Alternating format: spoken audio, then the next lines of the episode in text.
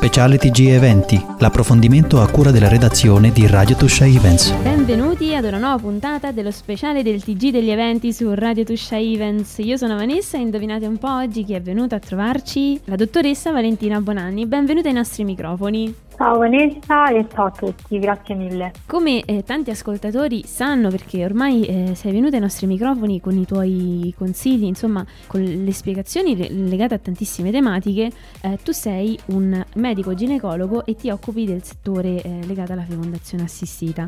Ed è proprio di questo che parleremo oggi, di fecondazione.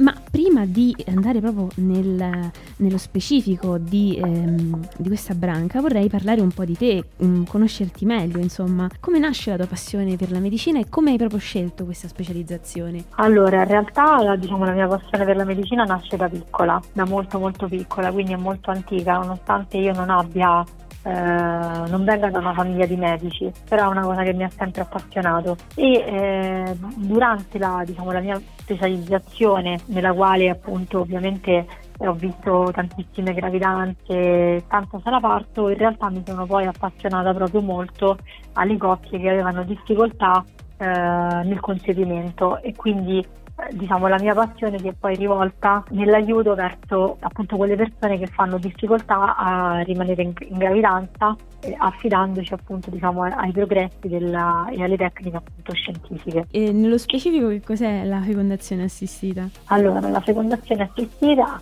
è un insieme, cioè sarebbe l'insieme di quelle tecniche ehm, che vengono utilizzate per aiutare appunto quelle coppie che hanno difficoltà a concepire o appunto diciamo nei casi in cui il concepimento spontaneo è in, in, impossibile e eh, attraverso degli interventi diciamo farmacologici o eh, chirurgici. Quanti tipi ne esistono? Allora in realtà diciamo che eh, le metodiche di fecondazione assistita sono di eh, diciamo primo, eh, secondo e terzo livello. Allora solitamente diciamo le metodiche di primo livello sono quelle più semplici, quelle che secondo diciamo la legge 40 del, del 2004 eh, sono quelle che dovrebbero in realtà precedere qualsiasi tipo di metodica metodica più invasiva e eh, si applicano in realtà diciamo, le metodiche di primo livello in base anche alle caratteristiche della coppia e all'età a cui si arriva appunto ai processi di fecondazione assistiva, mentre invece le tecniche di secondo e di terzo livello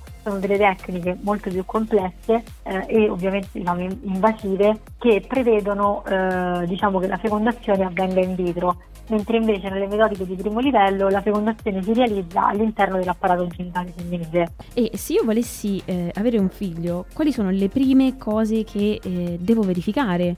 Quindi mm, per far sì di poter insomma mh, mm, procedere. Eh, detto in maniera è un discorso abbastanza complesso perché appunto dipende dalla coppia, quindi dalle caratteristiche ovviamente della, della coppia, quindi femminili e maschili, dall'età a cui ci si rivolge ai centri di fecondazione assistita, però semplificando possiamo dire che per quanto riguarda diciamo, l'uomo si va ad indagare semplicemente diciamo, attraverso l'esame del liquido seminale che viene chiamato spermiogramma, quindi è diciamo, un esame base che l'uomo può fare come prima ricerca quando si decide di avere un figlio appunto e si hanno delle difficoltà nel concepimento, mentre invece la donna può fare sicuramente un'ecografia transvaginale, così come diciamo, abbiamo già detto in uh, puntate precedenti rientra tra quelle visite che vanno fatte una volta l'anno, quindi un'ecografia eh, transvaginale e sicuramente diciamo, gli esami ormonali, quindi l'FSH, l'LH, eh, l'estradiolo, se ci sono dei cicli irregolari, la prolattina, è importante andare ad indagare la riserva ovarica e studiare sicuramente diciamo, l'assetto tiroideo. Prima tu hai nominato una legge e ehm, uh-huh. quindi questo è il primo passo che noi abbiamo visto, quindi che cosa sono le prime cose da fare per avere un figlio. Però eh, quando si decide di eh, compiere la fecondazione, eh, come funziona la normativa italiana e, e quale invece, eh, che cosa si può fare invece all'estero? Perché so che in Italia non si può fare proprio tutto, tutto di quello che la scienza ha scoperto. No, esatto. Allora, diciamo che appunto appunto le linee guida della legge 40 eh, prevedono appunto come accennavo prima tanto un, diciamo, un'applicazione progressiva delle tecniche quindi delle metodiche. Quindi si inizia solitamente dalle metodiche di primo livello per poi passare alle tecniche diciamo di secondo e di terzo livello. Ovviamente poi questo a discrezione del centro perché dipende anche cioè il tipo di tecnica utilizzata dipende appunto dall'età attraverso cui diciamo la coppia poi afferisce al, al centro. Nei centri pubblici purtroppo quindi in Italia si parla di eh, fecondazione omologa, ossia si utilizzano i gameti provenienti appunto dalla coppia, quindi gamete maschile, lo spermatozoo il gamete femminile, eh, l'ovocita, quindi gameti di proprietà ovviamente diciamo della coppia. A livello pubblico purtroppo non è possibile effettuare la fecondazione diciamo eterologa. Adesso si sta muovendo qualcosa in alcuni centri pubblici in Italia, però diciamo che la strada da fare è ancora molta. Dal punto di vista invece privato, eh, la fecondazione eterologa è in realtà diciamo, una, una realtà tangibile, eh, mentre ancora diciamo, ci sono dei grandi tabù e appunto per questi purtroppo la maggior parte delle coppie si rivolgono all'estero per quanto riguarda invece i trattamenti in coppie eh, omosessuali. Quindi queste eh, sono le maggiori differenze. E invece c'è una parola, eh, un tipo di tecnica che viene usata che è la criopreservazione. Ma tu ci puoi spiegare bene di che cosa si tratta e se si può fare in Italia? Assolutamente. Allora, diciamo che la criopreservazione può riguardare due aspetti principali. Allora, il primo che è diciamo molto importante perché eh, va a preservare anche diciamo, la, salute, la salute riproduttiva della donna è nell'ambito diciamo, della fertility preservation, ossia quando si ha una donna che deve fare, deve affrontare un percorso percorso oncologico importante, ma anche un uomo che deve affrontare un percorso oncologico importante, prima di effettuare, se appunto si ha il tempo di farlo, eh, dei trattamenti chemio radioterapici, si vanno a preservare appunto quelli che sono i gameti, quindi una raccolta del liquido seminale per quanto riguarda diciamo, l'uomo e una stimolazione ormonale volta diciamo, al recupero eh, degli ovociti, quindi dei gameti femminili per quanto riguarda la donna, in modo tale che si crioconservano, quindi questi gameti una volta prelevati si possono congelare e eh, possono essere poi utilizzati in un futuro. Questo perché? Perché la radioterapia e la chemioterapia influiscono negativamente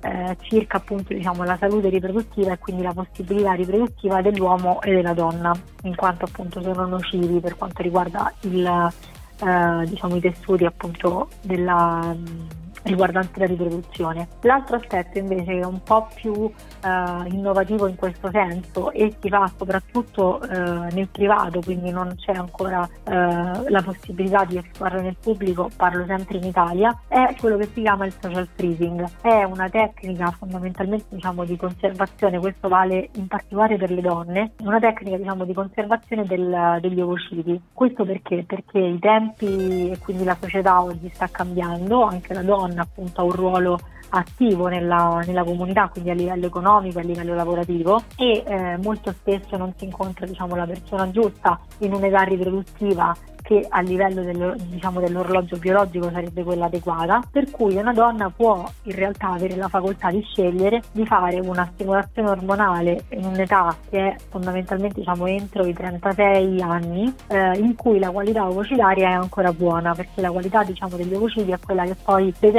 molto spesso, non solo, però è uno degli aspetti diciamo, determinanti la riuscita di un concepimento. E dai 35-36 anni in poi c'è un, diciamo, un progressivo decadimento della qualità degli ovociti. Quindi quello che si può fare è una stimolazione appunto diciamo ormonale un ehm, prelievo degli ovociti, quindi in gergo tecnico si chiama pick che è un intervento che dura 10 minuti. Questi ovociti vengono poi crioconservati, quindi criopreservati e nel momento in cui poi la donna ha avuto la sua realizzazione diciamo lavorativa piuttosto che ha eh, trovato appunto um, un compagno con cui voler condividere la vita e quindi voler poi eh, diciamo, costruire una famiglia eh, con dei figli, può utilizzare diciamo, degli ovociti che sono stati diciamo, congelati ad un'età sicuramente diciamo, più opportuna per quanto riguarda la qualità degli ovociti rispetto a eh, poi l'età in cui effettivamente si inizia a pensare ad una gravidanza. È veramente molto interessante e sorprendente vedere